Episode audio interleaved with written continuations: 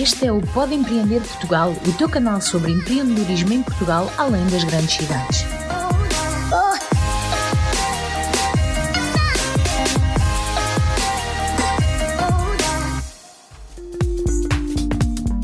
Começa agora o Pod Entrevista, programa onde convidamos uma pessoa do ecossistema empreendedor português para uma conversa descontraída sobre as suas experiências, falhanços e acertos, os projetos do presente e os desafios para o futuro.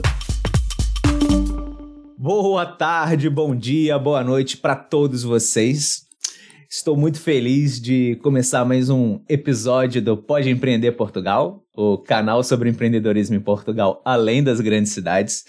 Estou é, muito feliz de receber o Fernando Padovan, que ele é brasileiro, casado, atualmente vive em Aveiro, mas já viveu em Lisboa e algumas outras cidades do mundo. Ele é CEO da Deploy.me, uma empresa, é, melhor, uma comunidade de especialistas em UX e UI. Neste episódio você vai conhecer mais sobre a história do Fernando e sobre a empresa dele. Fernando, que alegria finalmente te ter aqui no Pode Empreender Portugal. Muito, muito, muito obrigado por aceitar esse meu convite. Que isso, Plínio. Foi um prazer. Eu sei que a gente tentou marcar esse papo aí faz um tempinho. Agora, enfim, a agenda bateu e a gente conseguiu conversar. É um prazer participar, um prazer compartilhar um pouquinho da minha história, da minha vida aqui em Portugal, como que eu vim parar aqui em terras lusitanas e um pouquinho da Deploy também. Exatamente isso. Então, já vamos começar aqui sem, sem grandes demoras. Se a gente pudesse falar assim, quem é Fernando Padovan num tweet? Olha, eu acho que eu sou empreendedor, apaixonado pela vida, apaixonado em resolver problema e agora, né, empreendendo aqui, tocando a Deploy, apaixonado em ajudar as pessoas a realizarem seus sonhos profissionais e, por tabela, pessoais também. Muito bom, muito bom. E me conta lá, como é que é tua história pessoal? Nasceu no Brasil, mas nasceu aonde no Brasil? O que, que você fez da vida antes de você chegar aqui em Portugal com a, com a Deploy-me? Olha, eu sou, claro, brasileiro, né? Nasci em São Paulo, morei muito tempo em Brasília também, tive uma temporada em Belo Horizonte quando criança. Sou formado em hotelaria, pouca gente sabe disso. Fiz a graduação Olha, que em maneiro. administração hoteleira. Pois é, trabalhei um pouco na área, né? E eu gostava bastante. Eu acho que eu sempre falo para as pessoas que a hotelaria me deu é, primeiro a paixão de trabalhar com as pessoas, né? Eu acho que eu virei um vendedor que está na minha, na minha veia né, uh, por conta da hotelaria. Né? Trabalhei em companhia aérea, uh, depois trabalhei em alguns hotéis. Meu primeiro estágio, nunca vou esquecer, recepção de hotel em Brasília, 250 reais de salário. Era uma loucura, Eita. eu adorava. Tinha 17 anos, mas eu adorava, era ótimo. Foi quando eu comecei a me apaixonar por trabalhar com as pessoas, por conversar com as pessoas. E eu vou te falar que até hoje, assim, eu trago ensinamentos dessa época de hotelaria, né, que eu aplico no meu dia a dia e para mim foi uma grande escola, né. Eu falo até para as pessoas que hoje eu converso, eu mentoro aqui na Deploy, Plínio, que no começo a gente não escolhe muito o que a gente faz, a gente está se descobrindo profissionalmente. Né? Eu Verdade. não imaginava, eu não acordei quando eu era criança e falei, nossa, quero trabalhar numa recepção de hotel. Né? Mas, cara, caí lá, adorei e sempre fiz muito bem aquilo que me pagavam para fazer. Eu sempre, por mais que não fosse o que eu tinha paixão naquele momento, eu sabia que era uma transição, eu estava descobrindo profissionalmente. Né? Então, trabalhei com hotelaria, trabalhei em companhia aérea bom tempo, na TAM, nem era Latam ainda, era só TAM. Pode né? crer. Né? E depois trabalhei em alguns hotéis quando mudei para São Paulo, recepção de hotel, vendas de hotel, é, controladoria na parte financeira de hotel, era uma loucura, nunca Olha. tinha me imaginado trabalhar com número ali, fazer fechamento, final de semana trabalhando igual louco, nossa, era uma loucura. E aí depois eu fui para uma área que eu me apaixonei, que é a área de marketing hoteleiro, né? tive uhum. a oportunidade de trabalhar em, em marketing de um cassino em São Paulo. Não tem cassino Olha, em São Paulo. Isso que eu ia falar. No, exato. Eu trabalhava no marketing de um hotel no Uruguai, né, mas no escritório de São Paulo. Então, o meu papel ah. era promover o cassino num país onde não se pode promover jogo. Né? Até hoje não pode. né? E aí, e, era fácil desafio, isso? Não, não era fácil. Era um desafio, a empresa gerenciada por argentinos e uruguaios, né? a sede da empresa, o hotel naquela época ele era de um grupo de Las Vegas, né, que, que uhum. dominava ali o hotel, que era dono do hotel.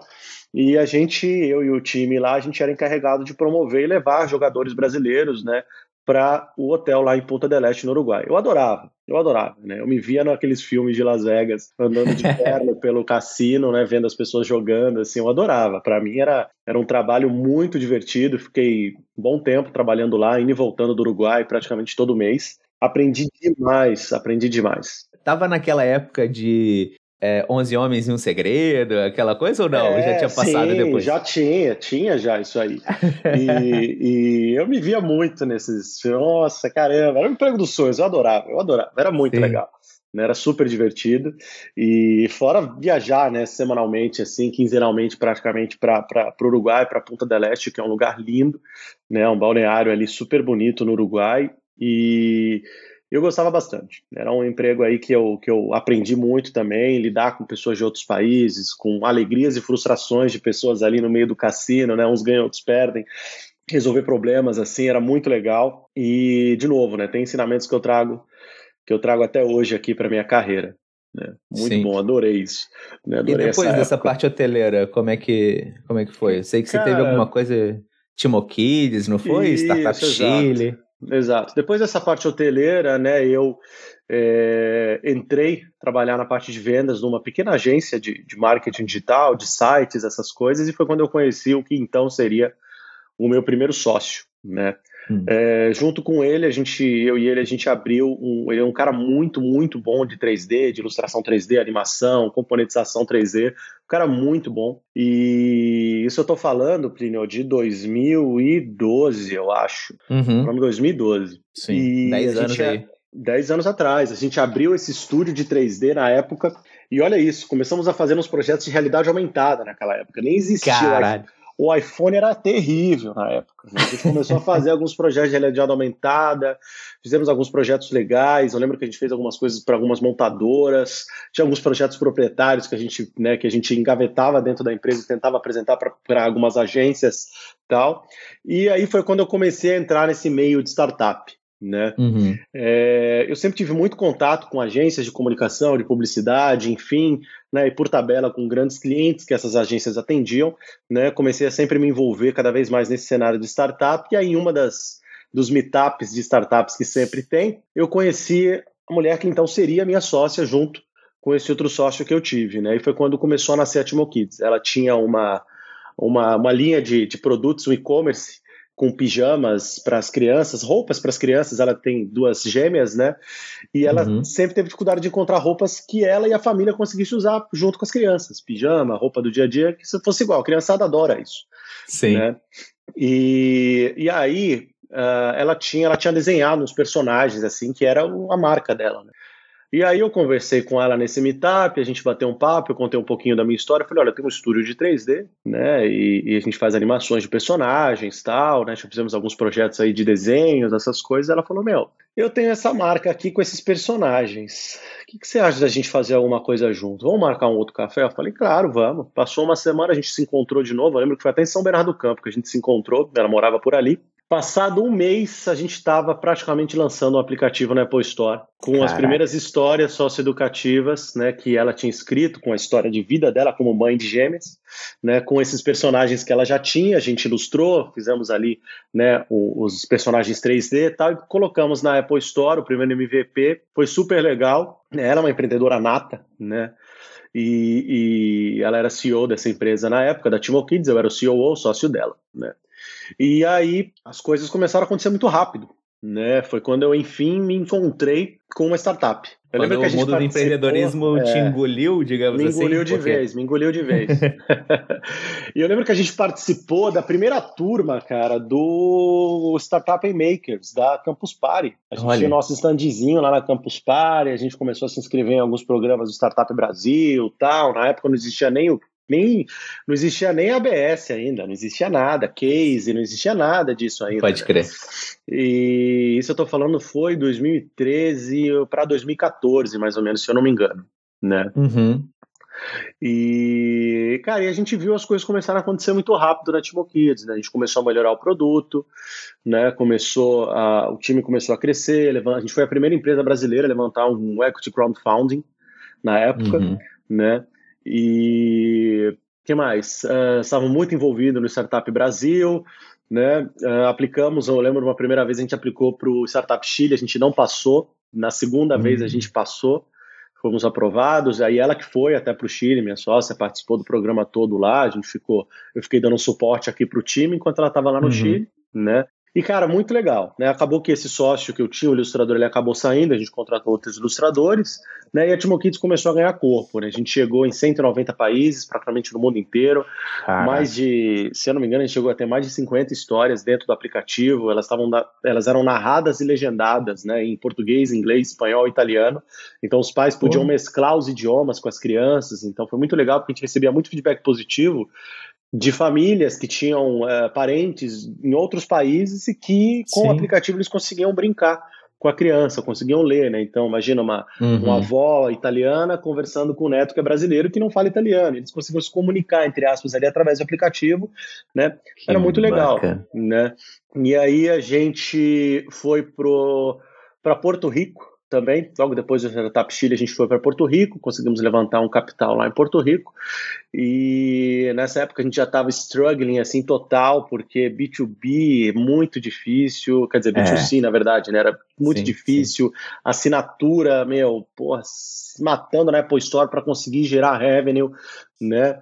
E, e churn muito alto ou não? Churn, churn muito alto, a gente tinha muito download, mas pouca conversão em assinatura, né? Pode e crer. nessa época, hoje eu percebo, né, na época eu não percebia, a gente já estava cometendo um erro muito forte, que é não ter gente de produto, não ter UX, não ter UI na nossa empresa. Então, muitas Pode decisões crer. que a gente tomava era com base em suposições do founders, né? Sim. E então a gente mesmo cometeu um erro que eu vejo que muitas empresas estão agora corrigindo, né, mudando a sua forma de trabalhar hoje, né, que é realmente ter time de produto na corporação. A gente não tinha. A gente tinha o time de design, que faziam as coisas sem conversar com os usuários da forma que deveria. A gente tinha o time de produto, de produto, perdão, de desenvolvimento. E eu e minha uhum. sócia ali, a gente discutia o futuro do produto. Sem no muito... achismo, né?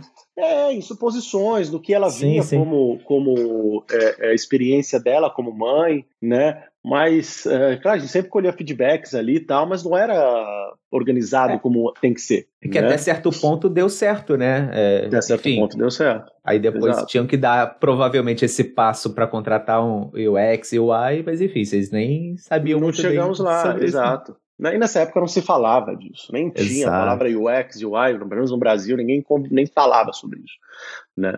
E, enfim, né? Acabei que nessa vida que a gente foi para Porto Rico, participamos de um programa de aceleração lá, trabalhamos junto um tempo lá no, no Caribe, maravilhoso, recomendo todo mundo vá para Porto Rico, é, é super bonito. Um sonho. É um sonho. E acabou que a minha relação com ela já tava, não estava fluindo. Eu tenho uma consciência muito grande, Plínio, de que é, eu escutei esses dias um empreendedor falando isso, né? É melhor você ter é, um pedaço do rabo da baleia do que a sardinha inteira para você. Né? É verdade. E nessa época a nossa relação não estava fluindo muito bem como empreendedores, e eu falei: olha, a consciência que eu sempre tive é essa, né? De se a relação tua com o teu sócio, com a tua sócia, está afetando as decisões de negócio, um dos dois tem que sair. Ou vocês Sim. resolvem, ou um dos dois tem que dar um step out ali, porque senão aquilo que vocês construíram durante aquele tempo pode acabar morrendo por conta de uma de discordâncias que vocês têm na sociedade. Né? Sim, sim. E aí eu optei por dar o meu step out da empresa, né? Voltei para o Brasil e nessa época, né? Eu, eu, como eu sempre tive muito contato com agências, ainda daquela época do estúdio de 3D, era muito comum, Plínio, mesmo eu, eu, eu na, na, na, tocando a Timo Kids, eu ter contato com pessoas, com empresas querendo, cara, me indica alguém para uh, desenvolver um site para mim. Você tem alguma uhum. agência parceira que pode fazer um branding para minha startup, que pode cuidar disso, pode cuidar daquilo? E eu sempre indiquei muitos conhecidos que eu tinha na época. E um desses conhecidos é o meu atual sócio, Maurício. Né? Uhum. Ele tinha, ele fundou, se não me engano, em 2004, um estúdio de ilustração, não 3D, ele é um ilustrador incrível, cara. Ele faz, uhum. você conversa com ele, ele tá desenhando você, é um cara assim que é absurdo. Então, o cara, sabe aquela pessoa que desde sempre descobriu o que ama e o que faz? É assim, foi esse Sim. cara. Né? Ele ama desenhar, ilustrar, criar coisas novas. E ele abriu esse estúdio em 2004. Eu conheci ele em 2015, se eu não me engano, 14, 15 por aí. E esse estúdio acabou virando um estúdio de digital normal, como né, é, é, muitos viraram. Né? Uhum. E eu sempre comecei a indicar ele. Eu falei: olha, Mal. Eu tenho é, essa demanda aqui para JWT para fazer um site para uma campanha de um carro. Você topa? Topa, legal. Ah, me dá uma comissão aí, beleza. Né? Então eu sempre comecei a fazer isso com ele, eu percebi que ele sempre entregou muito bem, ele cuidava do cliente, atendia super bem o cliente. Falei, meu, o cara é super confiável. Né? Enquanto eu estava lá em Porto Rico, aparecia uma demanda ou outra, ah, me indica alguém, ah, tá aqui o Maurício. Né? E, uhum. cara, confesso que eu consegui me manter, né, vamos dizer assim, com um pouco dessas comissões aí que eu acabava ganhando por indicar o Mal. Oh. Né? E minha relação crer. com ele foi muito boa, sempre foi muito boa minha relação com ele, um cara super correto tal né, e, e, e, consciente daquilo que ele é capaz de entregar, enfim, né, não é aquela pessoa que, que busca de qualquer jeito entrar job, faturar e acabar deixando os clientes na mão, né, tem muita gente que é assim. E aí, uhum. quando eu voltei de Porto Rico, eu falei, mal, vamos tomar um café, fui lá no escritório dele, coincidentemente era muito perto de casa, né, lá em São Paulo, e aí, sem querer, a gente virou sócio. Né? Sem querer, eu virei sócio do estúdio dele, e ele já tinha lá dentro do estúdio também um, um desenvolvedor, que era o braço dele ali, de tudo relacionado à tecnologia. E aí, meu, eu recebi a ligação, não lembro de quem foi, uh, querendo contratar um time para fazer as campanhas do lim dos limões da Pepsi. Você lembra? Nossa, eu lembro dessa campanha, sim, sim. Né? E tiveram duas vezes, né? Uma primeira que eles fizeram na TV e tal, e a segunda que eles fizeram mais online, na época que o uhum. Facebook já estava mais bombando, essas coisas. E esses limões, eles foram criados nessa campanha para serem os chatos da internet, os comentadores, assim, de tudo que vi. Então, a ah, paredão do BBB, eles estavam lá é, postando uhum. as coisas, os videozinhos lá dos limõezinhos lá, enchendo o saco da galera. Ah, esse cara tem que sair, não sei o que, enfim. né? Eram os dois, que até eles eram meio, meio, né, meio sátiras na época, esses dois uhum. limõezinhos, assim, meio, meio Minion, não sei, né? Sim. E, e, e a gente montou essa, essa War Room ali para essa agência Spale na época, né, junto com o pessoal da PepsiCo. E foi super legal. Foi o nosso primeiro caso de outsourcing, assim, de um time inteiro. Né? Mal eu sabia que estava nascendo. Então a gente contratou. Então, essa foi a semente da. Okay.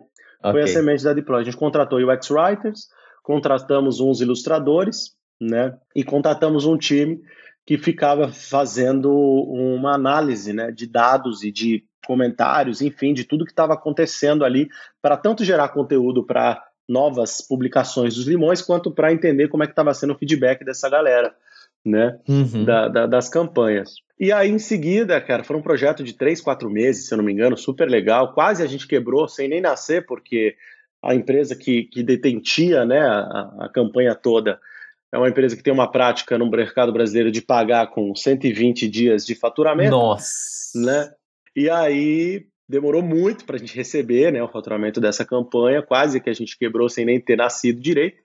E Nossa. aí acabou que a gente conseguiu passar por essa turbulência, né? Vamos dizer assim. E no meio do caminho apareceram outros clientes muito legais, cara. Netshoes, a gente montou o time de produto da Netshoes uma época, foi super legal. Foi quando também a gente começou a entrar fundo nessa área de UX UI e eu comecei a entender, comecei a pesquisar, né? Eu e os meus sócios na época, né? Já era já os três sócios os atuais, eu, Carlos e o Mal, né?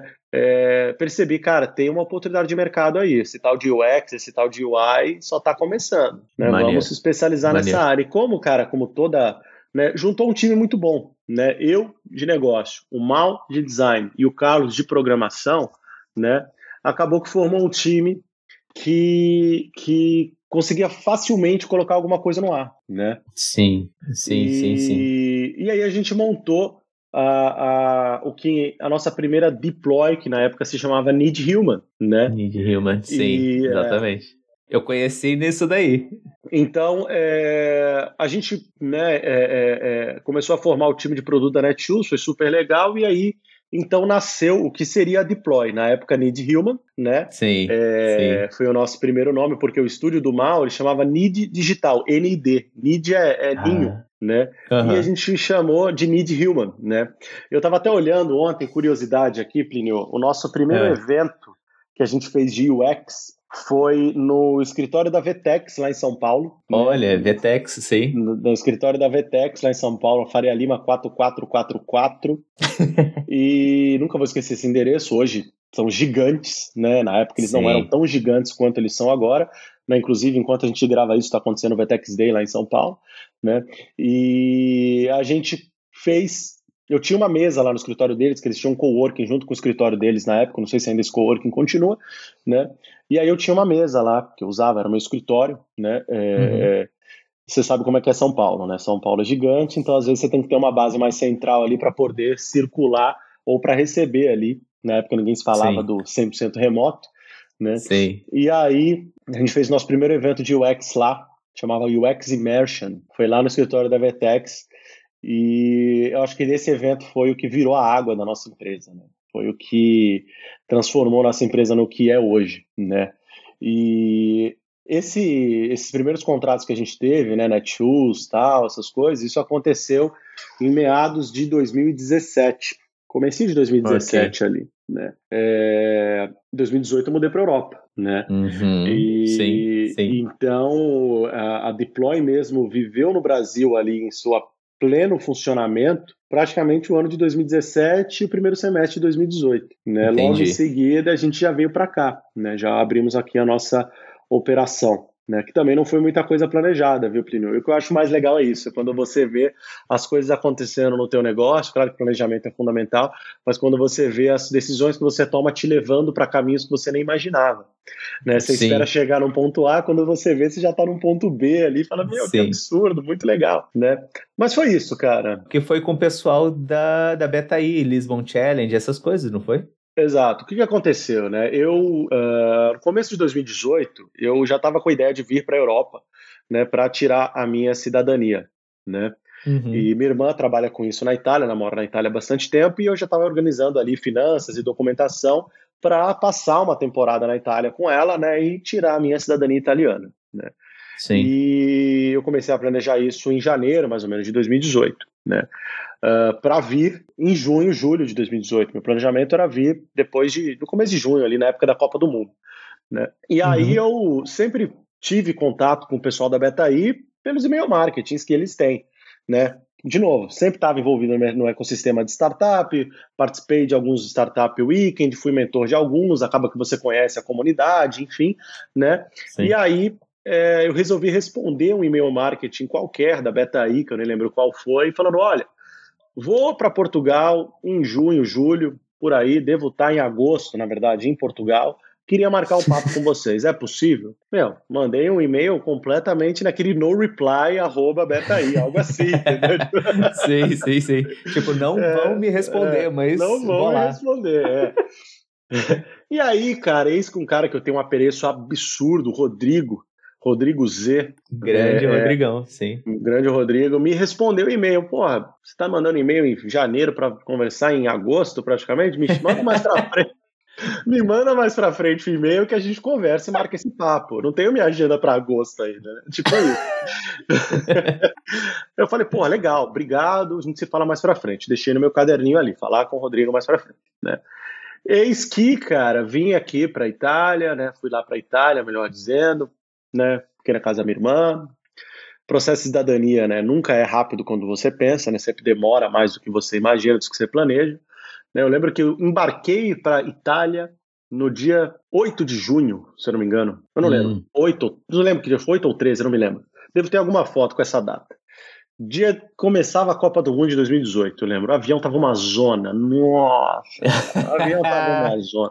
E esse voo que eu peguei, ele começava, eu peguei um voo da Turkish, que eu saí de Guarulhos, fui para Istambul, Istambul, Roma. Puta voo demorado pra caramba. E esse voo ele começava em Buenos Aires. Então o que tinha de argentino no avião, cara, era uma loucura. Nossa. Eles estavam fazendo uma zona, uma zona no voo. Meu Deus do céu. Beleza, né? Aí eu fui para Itália, fiquei lá na casa da minha irmã, processo de cidadania demorado, essas coisas, né? E aí eu vim para Lisboa, me encontrei com, foi quando eu conheci o pessoal da Betaí, né, no antigo escritório deles ali na, na Casal Ribeiro, né, hoje eles estão na Duque de Lolê aqui aí em Lisboa, né, lá em Lisboa, e aí encontrei com o Rodrigo, mar, marquei um papo com ele, apresentei, né, a, a, a Nid Hillman na época, nem era Deploy, Sim.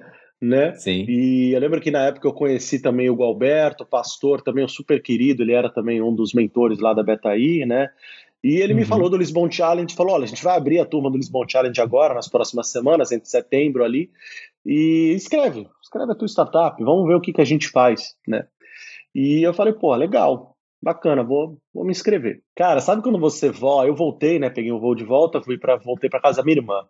Sabe quando você tá com uma vibe boa, com uma energia legal, cara? Você fala, meu, Sim. puta, que maravilhoso. Sim. Cara, tá tudo... Vai dar certo, vai dar é, certo. É, você tá com uma energia uhum. legal. Você, eu, porra, voltei num êxtase absurdo, falando com o meu sócio, falei, cara, tive uma reunião absurda com o pessoal da Betaí, muito legal, tal, quem sabe a gente, porra, vem pra cá, né, faz isso. E eu tinha, meu, pô, participado do Startup Chile, né, um pouquinho lá no CID, fui para Paralelo em Porto Rico, lá no outro programa de aceleração, né, é muito legal participar do programa de aceleração de startup, é muito legal. Você aprende assim muito, né? São meses ali de dedicação que você cresce anos, né? Que você amadurece uhum. muito tempo, né? Sim, sim. E, e, conexões com outros empreendedores, né? Conhecer o mercado, é muito legal, é muito bacana, eu adoro, né? E, e aí eu voltei super animado, né? Lá para Itália. Eu lembro que a minha irmã ela morava numa casa, numa cidadezinha que chama Torgiano. Da, a casa dela era em cima de uma montanha, cara, que você via Assis a igreja de São Francisco de Assis, do outro lado, na montanha mais para frente. Né, de noite, iluminado, super lindo. Eu falei, meu, eu vou acordar amanhã, vou lá na missa. Fui numa missa, cara, em latino, entendia nada. Né, mas fui lá, agradeci, né? Falei, porra, que, que legal que eu tô vivendo, muito bacana, né? Pô, de estar na Europa, de pô, ter a oportunidade de, de apresentar a, a, a empresa, né? De quem sabe participar desse programa em Portugal, nunca imaginava, né? Muito legal. Uhum. E aí, cara, uh, uh, aplicamos né, a Deploy, a Need Human na época, né, na, na, no programa, né? Uma ansiedade, como todo empreendedor fica, né? E aí, quando vai ser a resposta? Cara, caramba, né? F5 no e-mail ali, né? Toda hora. E, e eu lembro que atrasou para sair o resultado, e eu lembro que eu tinha um voo para voltar para o Brasil, né? Que minha cidadania já tinha saído nessa época né? Sim. Já podia voltar para o Brasil. Mas eu falei, vou voltar para o Brasil para quê? Porque se imagina se eu volto, daí uma semana sai o resultado, daqui outra semana eu tenho que voltar para cá. Eu lembro que o programa ele começava em meados de outubro, se eu não estou equivocado. E, meu, eu já tava chatão na casa da minha irmã tal, porque, meu, porra, né, imagina, o marido dela, pô, cunhado aqui, caramba, não vai embora. Né? Mó mala, sai daqui, mala, mano. Meu, sai daqui, cara. né, eu já tava lá de junho, isso já era setembro, meu, porra, vai embora, né? E, e eu não sabia o que ia fazer, meu, volto, não volto, volto, não volto. Não, meu sócio também, é ansioso, porque se a gente fosse aprovado, tinha que comprar a passagem dele para ele vir, porque uma das regras do programa era um sócio de negócios e um outro sócio técnico, né? Sim. E eu falava, Carlão, velho, eu acho que vai sair nos 45 do segundo tempo mesmo esse negócio. Né? E o programa uhum. tinha uma data lá para começar e atrasou, atrasou, atrasou, e aí que saiu, domingo, nunca imaginava, domingo. Saiu que a gente foi aprovado no. Ficou feliz Caralho. pra caramba. Eu lembro que. Eu lembro que foi no domingo que saiu a aprovação, na quarta-feira eu já estava em Portugal. Olha. Na quarta-feira eu já estava aqui, né? E fiquei morando aonde? Na casa do Rodrigo. Sério? Fiquei Grande morando Rodrigo. na casa do Rodrigo um tempinho, né? Parei de perturbar a minha irmã e o marido, fui perturbar o Rodrigo e a esposa. Putz, desgrila. chatão de novo, não, não, tirei o chapéu de chato, né? Ah, não, não, outro inconveniente, cara. É, e aí eu já tô dando uma dica aqui, um spoiler para quem pensa né, em empreender aqui em Portugal. Aluguel aqui em Portugal não é muito fácil, tá? Então a gente sofreu na época para conseguir um aluguel. Né? Ainda mais um Verdade. aluguel num período menor ali, porque ou você vai para o Airbnb, que você vai pagar caríssimo, né? Porque Airbnb é bom nas férias, mas vai ficar um mês no Airbnb, você vai ver quanto vai custar né?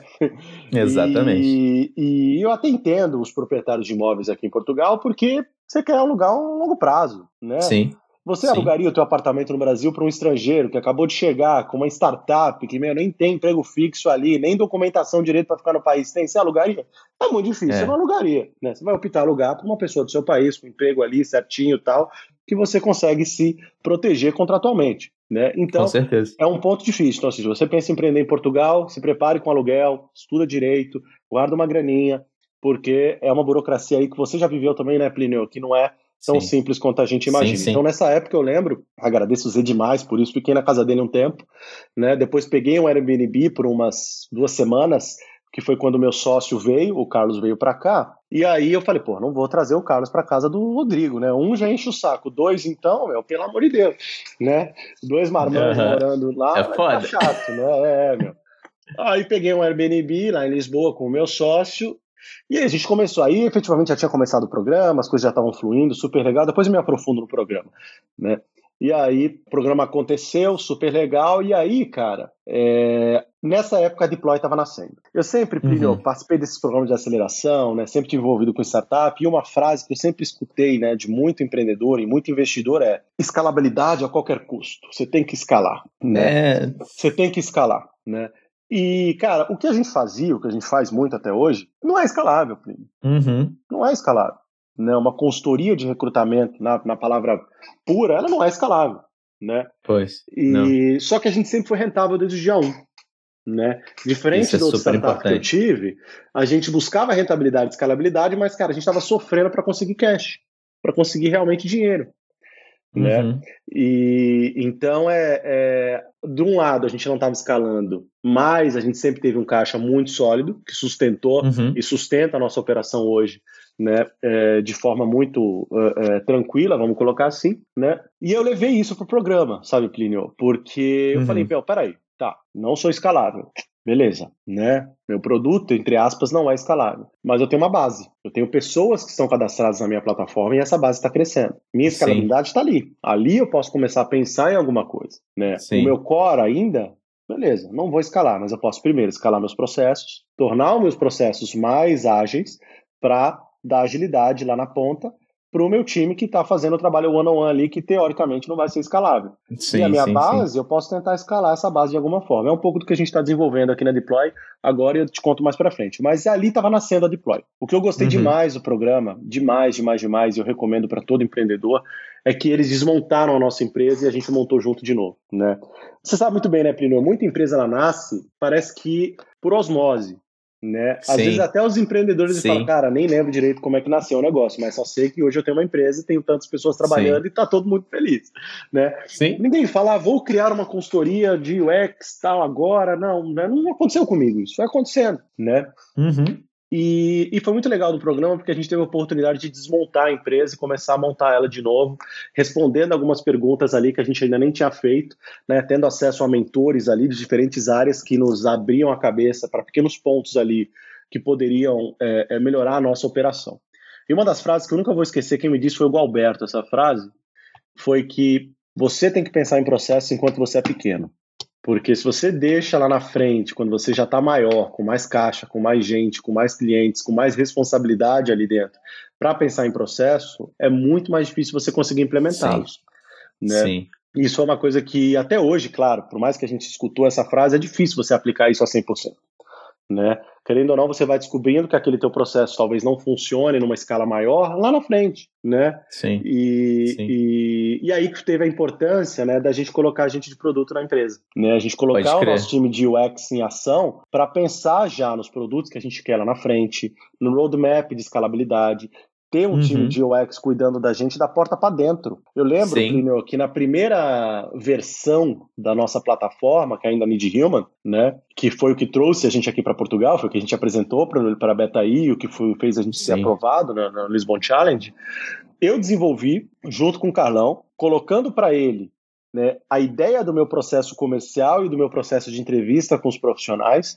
A gente desenvolveu um MVP né, é, onde para as pessoas que se cadastravam na plataforma era um perfil que a gente apresentava para os clientes, ou seja, você, Plínio, interessado numa vaga, você fazia seu perfil, uhum. eu analisava seu perfil ali e mandava para os clientes darem uma olhada, né? Ok. A gente desenvolveu isso ali e tal. Posso falar para você? Nem eu usei. Eu continuei usando as minhas planilhas, continuei usando o meu modo dia a dia ali de trabalho.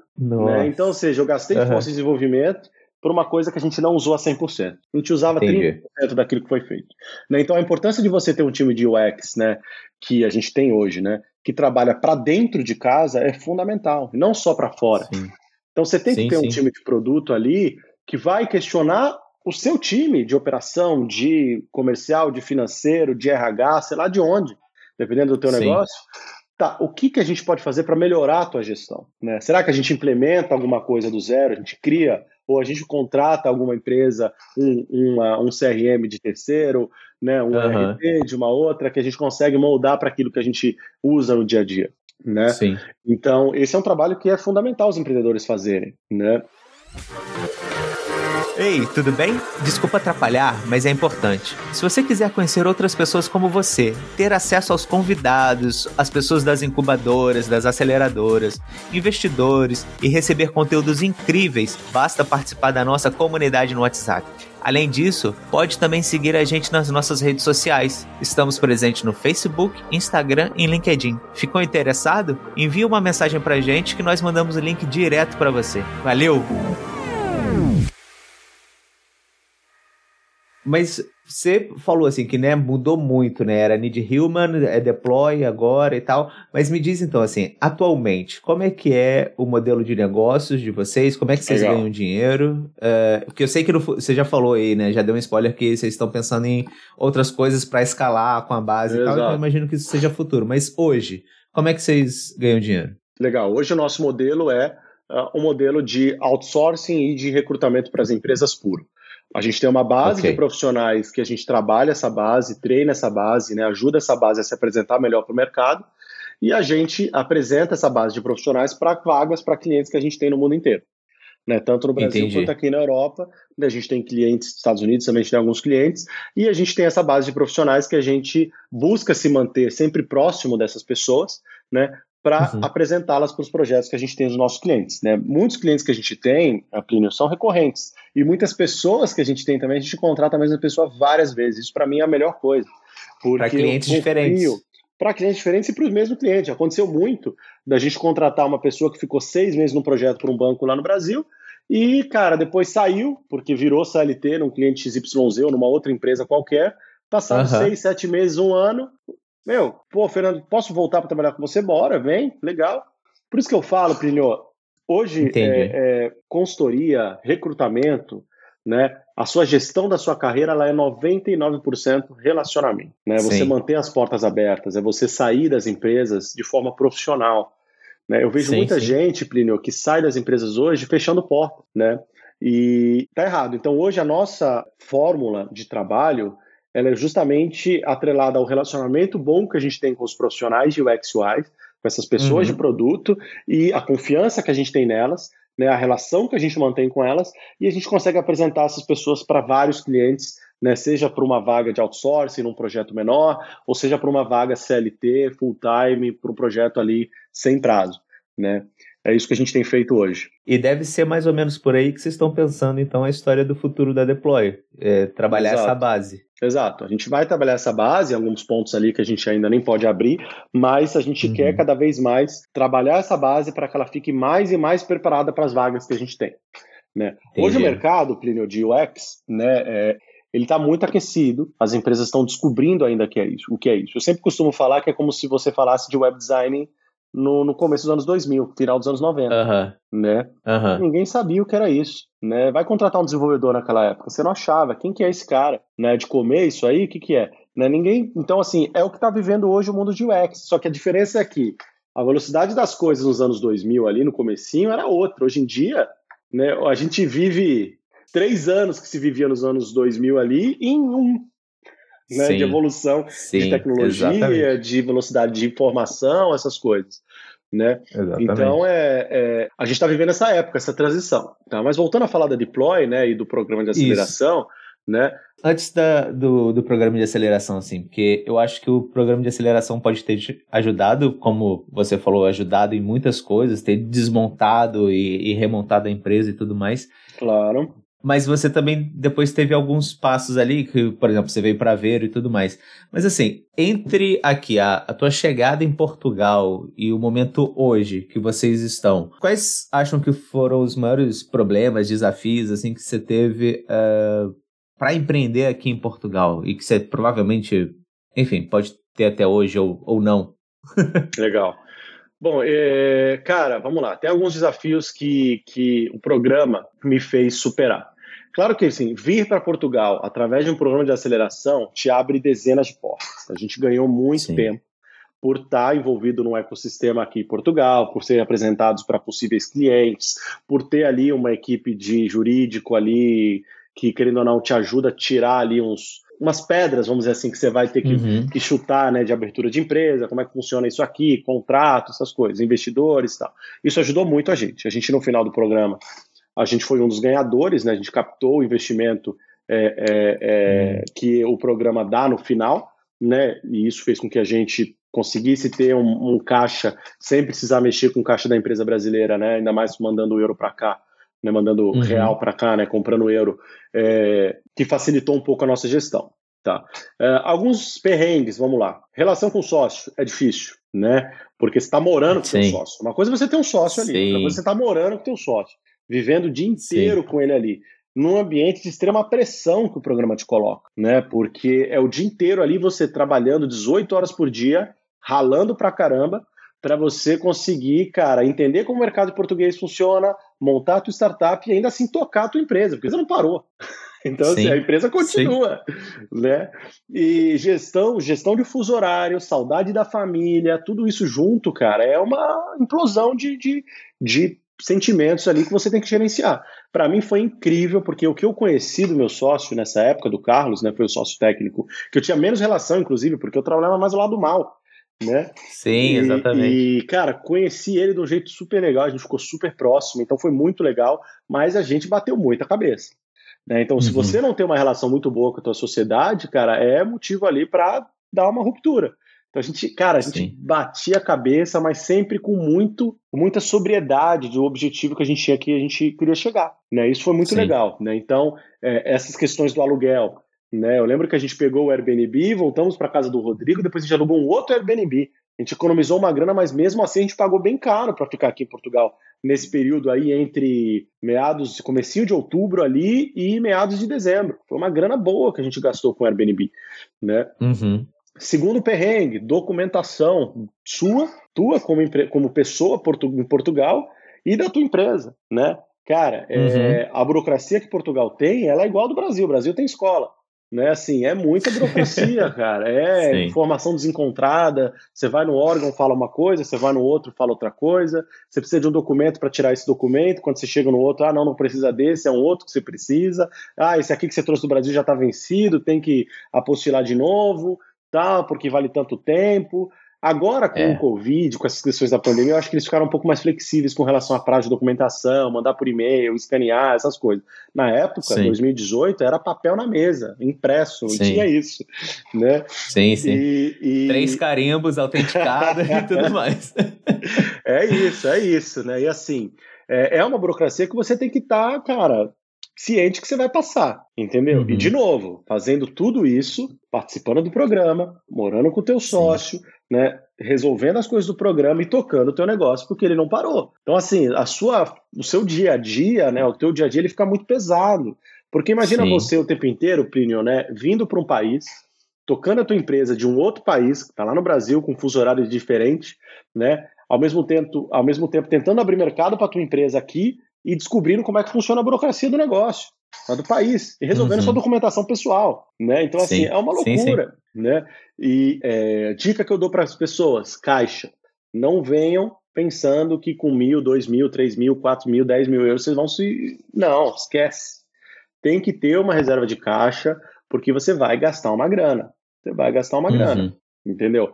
Aluguel que você vai ter que pagar antecipado alguns meses, documentação da empresa que você vai tirar, deu errado, tem que tirar de novo, e vai pagar de novo a taxa. Esquece, bonitão, Sim. vai ter que pagar. Né? Não tem jeito. E depois, depois de quatro anos de Portugal, né? Que tipo, 2018, agora 2022, três anos e qualquer coisa, vai. Não sei quando é que foi uhum. exatamente, que você já falou, mas eu não vou fazer conta agora. Então, três anos e pouco, quatro anos. É, como é que estão seus perrengues agora? De coisas que você tenha passado que você fala, não é possível, cara, que isso tá acontecendo. Legal, vamos lá. Evoluindo um pouco até a minha resposta anterior, né? Então, ter vindo para cá com a, a, o apoio da, da, aceleração me ajudou muito. Sim. Né? Em seguida, ao término do programa, quando a gente já decidiu efetivamente eu e os meus sócios ficar em Portugal, né?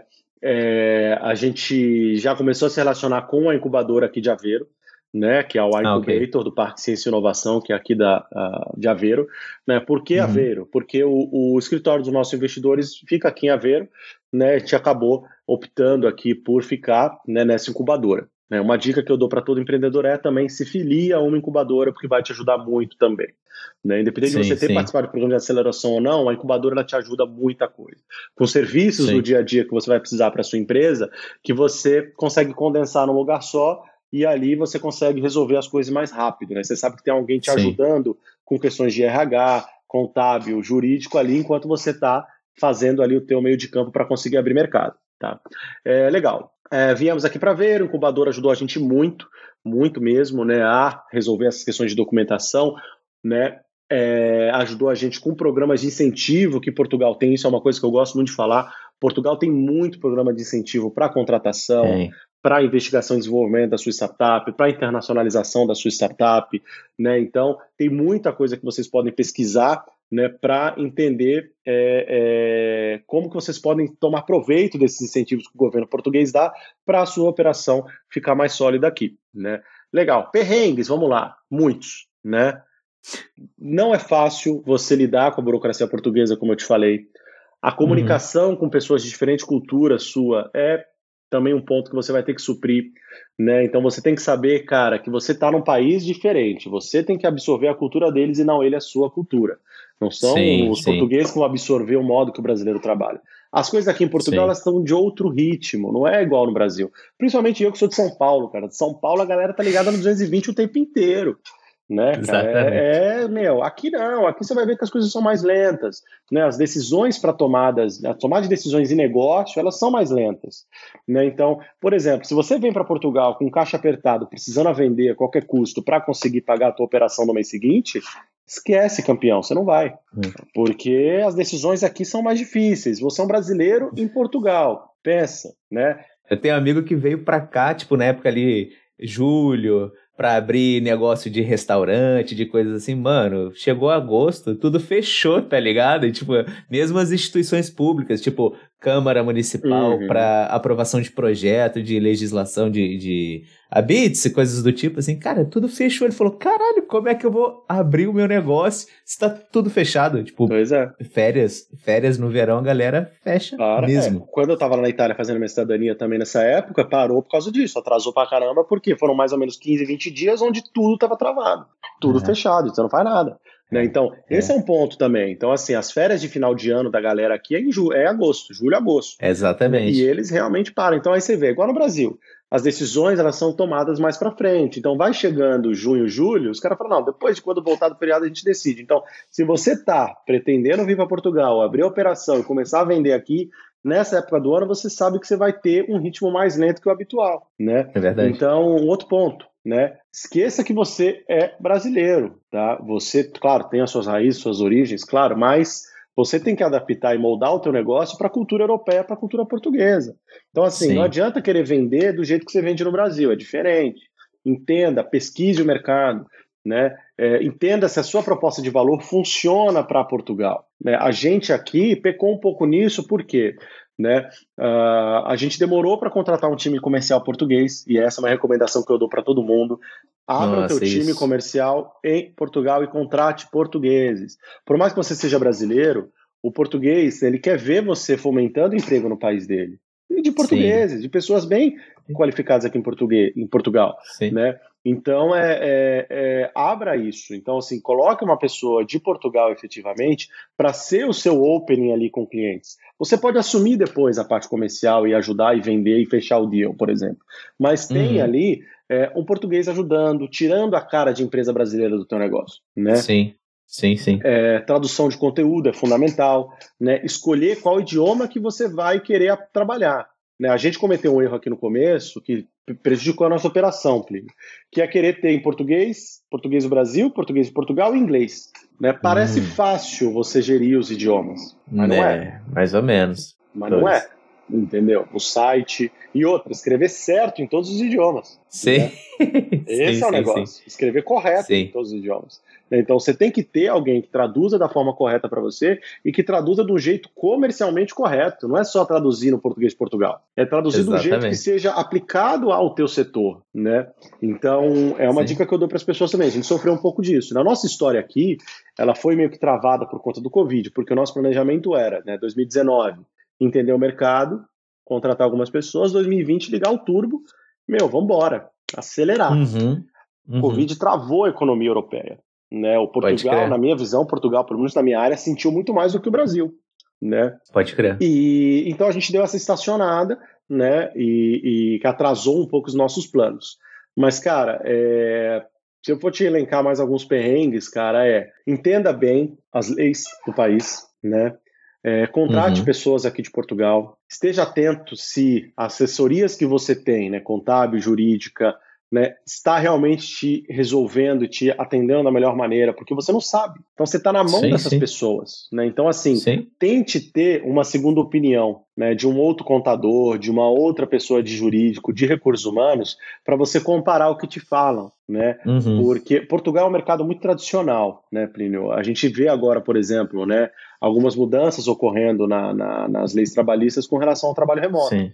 Né? Não existia uma legislação específica para isso ainda em Portugal. É, né? Eu imagino que contratar outsourcing pode ser meio complicado também, né? Como é que você vai falar, olha, eu vou contratar essa pessoa, mas ela vai estar numa outra empresa também? Deve dar uma, um nó na cabeça ali que você tem que falar, não, estou contratando para mim e acabou. Olha, não, não eu acho que para isso até a, a, a Europa está bem preparada, eles são bem acostumados ah, é? a, a, ter outsourcing, né, a ter consultorias ah. que, que fazem todo o management né, dos profissionais e alocam esses profissionais em diferentes empresas. Isso aí acho que está bem, bem consolidado aqui, né, para mim é muito bom. O que a gente tem feito é. agora é usar essa mais-valia né, do real para o euro para contratar bons profissionais brasileiros, e o design brasileiro é muito bem visto na Europa, né? Uhum. Contratar bons profissionais brasileiros para atender empresas europeias. E pouco a pouco a gente Pode acaba por trazer essas pessoas que têm interesse aqui para o mercado português e essas pessoas trabalham aqui em Portugal, né?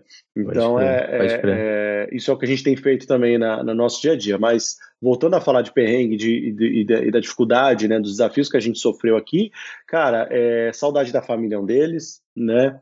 É, saudade Sim. da comida é outro, mas é, eu acho que quando você começa a ver a tua empresa girando, você começa a ver os mercados se abrindo, você começa a ver, cara, todo aquele sofrimento valeu muito a pena.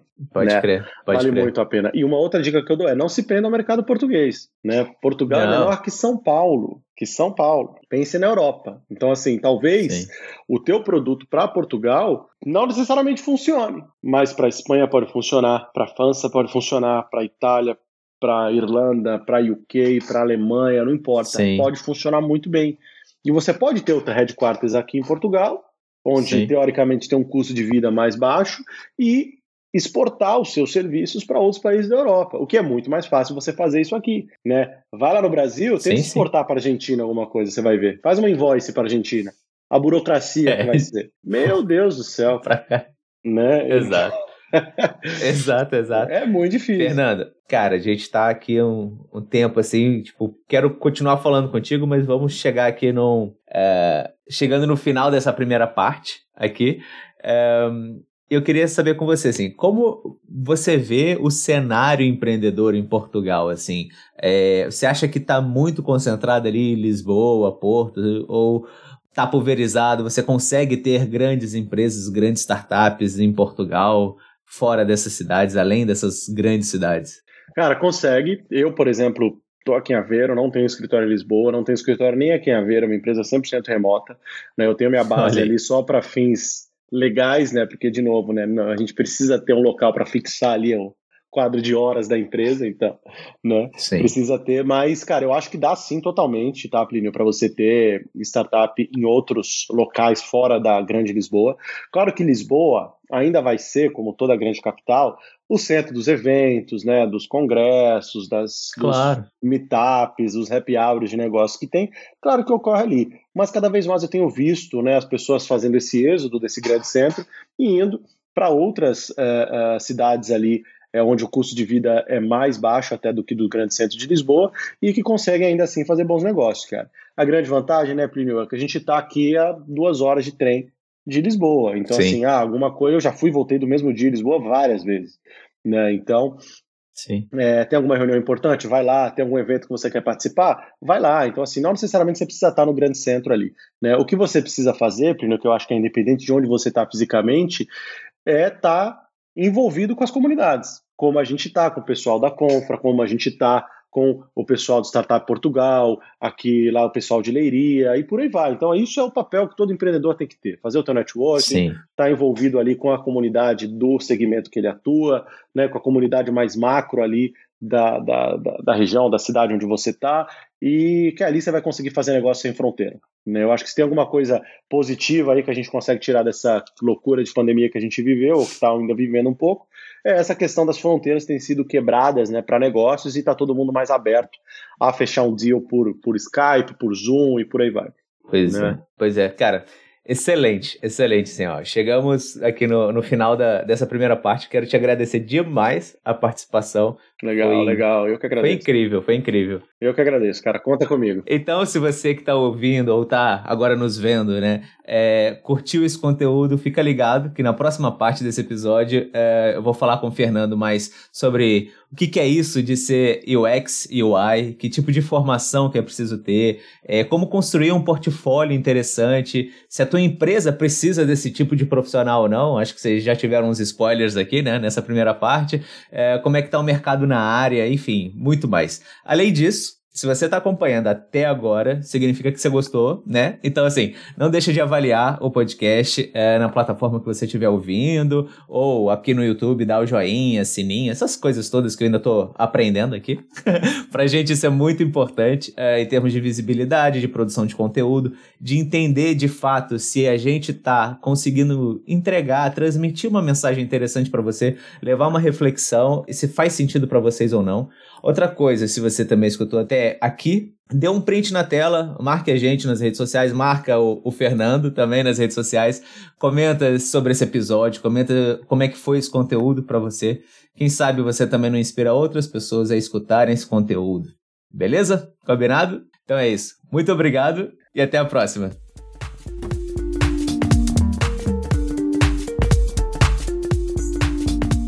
Gostou dessa entrevista? Então envia para aquela pessoa que precisa ouvir isto e vai gostar muito dessa conversa. Conhece alguém que deveria estar aqui conosco no programa? Então manda o nome dessa pessoa para nós. Quem sabe nós não conseguimos conversar com ela. Até a próxima semana, pessoal.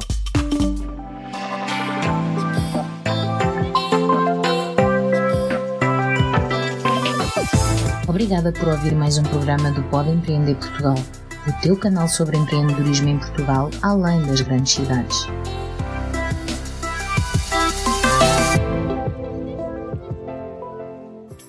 Uma produção, voz e conteúdo